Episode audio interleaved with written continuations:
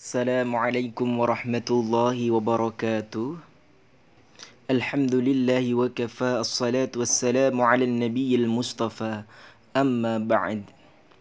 Akan kita lanjutkan Berkaitan dengan wudhu Hari ini adalah syurutul wudhu Akan kita jelaskan tentang syarat-syarat wudhu Syurutul wudhu'i asyaratun. Syarat melakukan wudhu itu ada sepuluh Al-Islamu yang pertama adalah Islam.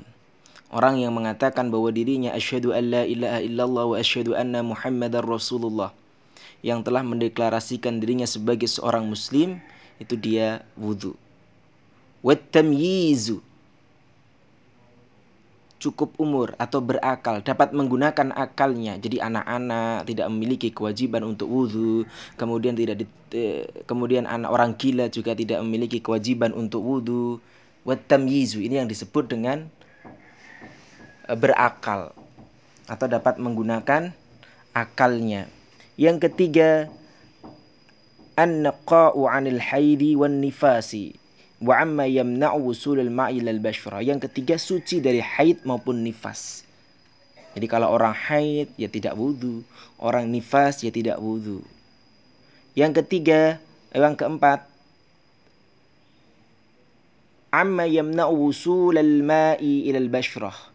Terlepas dari segala sesuatu yang bisa menghalangi air sampai ke dalam kulit jadi ke pori-pori kulit. Ada sesuatu yang menghalangi, ketika ada sesuatu yang menghalangi maka tidak bisa melakukan wudhu.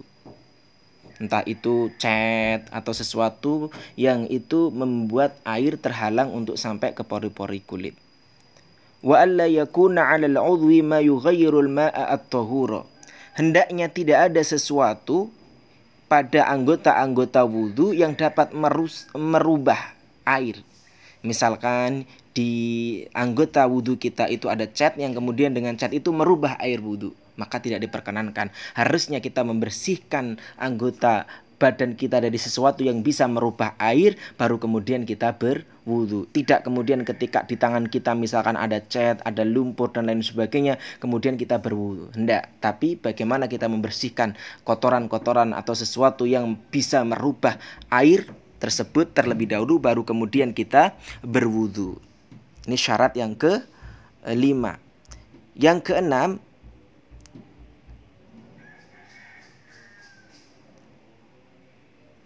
wa ma'rifatu anna al-wudu wajib. Mengetahui bahwa wudu itu wajib. Kalau kita tidak mengetahui bahwa wudu itu tidak wajib, bagaimana kemudian kita akan melakukan wudu? Wal i'tiqadu anna al-wudu'a fardun min furud laisa sunnah. Jadi mengetahui dan meyakini bahwa wudhu itu adalah sesuatu yang diwajibkan. Beritikot bahwa satu dari wudhu dan fardu wudhu itu adalah wajib, bukan sunnah. Bagi orang-orang yang ingin melakukan sholat dan lain sebagainya. Kemudian alma at-tahur. Harus suci airnya. Bukan hanya suci, tapi suci dan mensucikan. Wadukhulul waqt. Masuk waktu sholat wal muwalah dan nuli-nuli atau terus-menerus. Ingat, syarat ke-9 dan ke-10 masuk waktu sholat dan muwalat atau terus-menerus itu dikhususkan bagi orang-orang yang kena penyakit beser seperti kencing atau keluar darah istihadhah, kentut yang terus-menerus, ambeien dan lain sebagainya. Jadi mereka memiliki eh, kelainan-kelainan, memiliki berapa madarat-madarat sehingga dia tidak bisa melakukan wudhu di sembarang tempat. Dia akan mudah waktu eh, batal dan lain sebagainya karena satu dia punya darah penyakit, dia punya penyakit kentut yang terus menerus, kencing, beser dan lain sebagainya sehingga uh, waktu masuk sholat baru kemudian dia berwudhu itu menjadi syaratnya. Jadi sebelum masuk waktu sholat kemudian dia berwudu tapi kemudian penyakitnya muncul lagi nggak boleh. Jadi untuk orang-orang yang punya penyakit khusus di antara syarat wudhunya itu adalah masuk ke waktu sholat dan terus tidak boleh dipisah dengan satu yang lainnya. Jadi ini di antara 10 syarat melakukan wudhu yaitu Islam, tamyiz atau menggunakan akal, dapat menggunakan akalnya, dapat membedakan mana yang hak, mana yang batil, dapat menggunakan mana yang menuju keridhaan Allah dan mana yang menuju kepada kemurkaan Allah. Yang ketiga, suci dari haid dan nifas. Yang keempat, lepas dari segala sesuatu yang menghalangi air sampai ke kulit. Yang kelima, tidak ada sesuatu di anggota wudhu yang dapat merubah air warnanya dan lain sebagainya. Yang keenam, mengetahui bahwa wudhu itu wajib bagi orang yang mau melakukan sholat dan ibadah-ibadah lain yang menuntut akan suci. Yang ketujuh, tidak boleh beriktikot bahwa wudhu itu sunnah. Harus beriktikot yakin bahwa itu wajib. Rukunnya, misalkan membasuh muka dan lain sebagainya, itu harus wajib. Yang ke-8 suci dan mensucikan air yang digunakan untuk berwudu. Sementara yang ke-9 dan ke-10 ini bagi orang-orang yang memiliki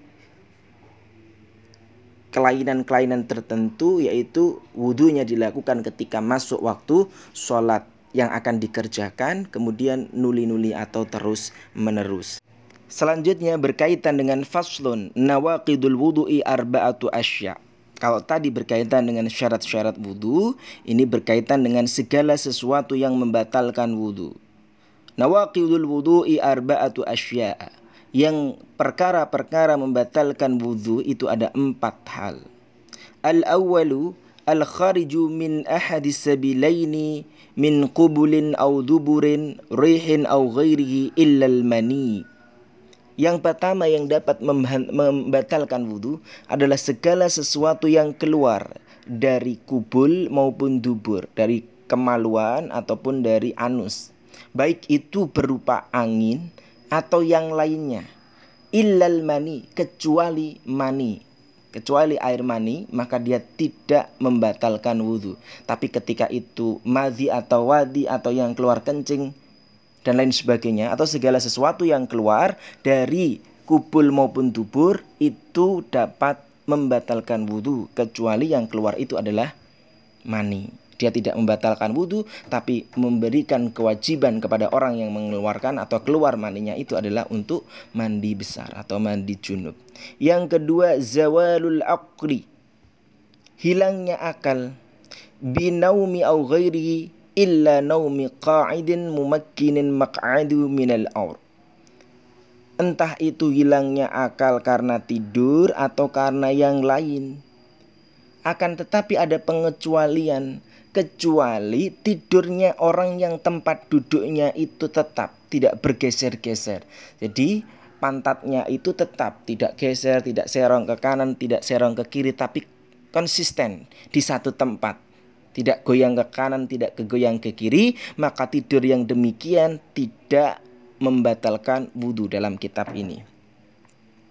Yang selanjutnya, iltiqa'u basyaratai rajuli wa mra'atin kabirataini min ghairi hailin.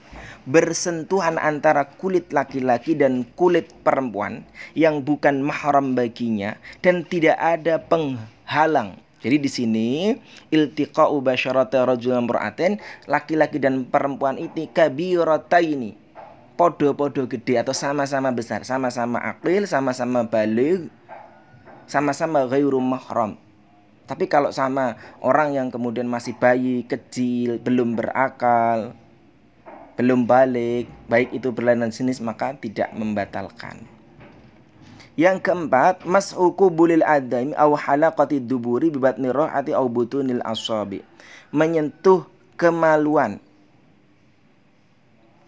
atau menyentuh anus baik milik sendiri atau milik orang lain dengan telapak bagian dalam tangan dengan jari-jari atau yang lain Button itu bagian dalam telapak tangan atau telapak jari-jari ini yang kemudian kita gunakan untuk menyentuh baik kemaluan atau dubur baik milik sendiri ataupun milik orang lain.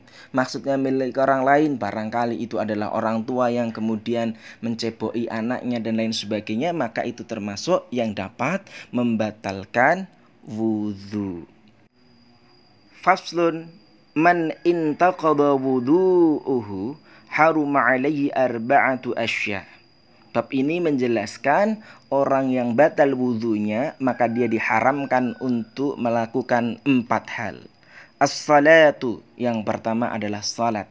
Orang yang tidak suci dalam arti batal wudhunya dia tidak berhak melakukan salat.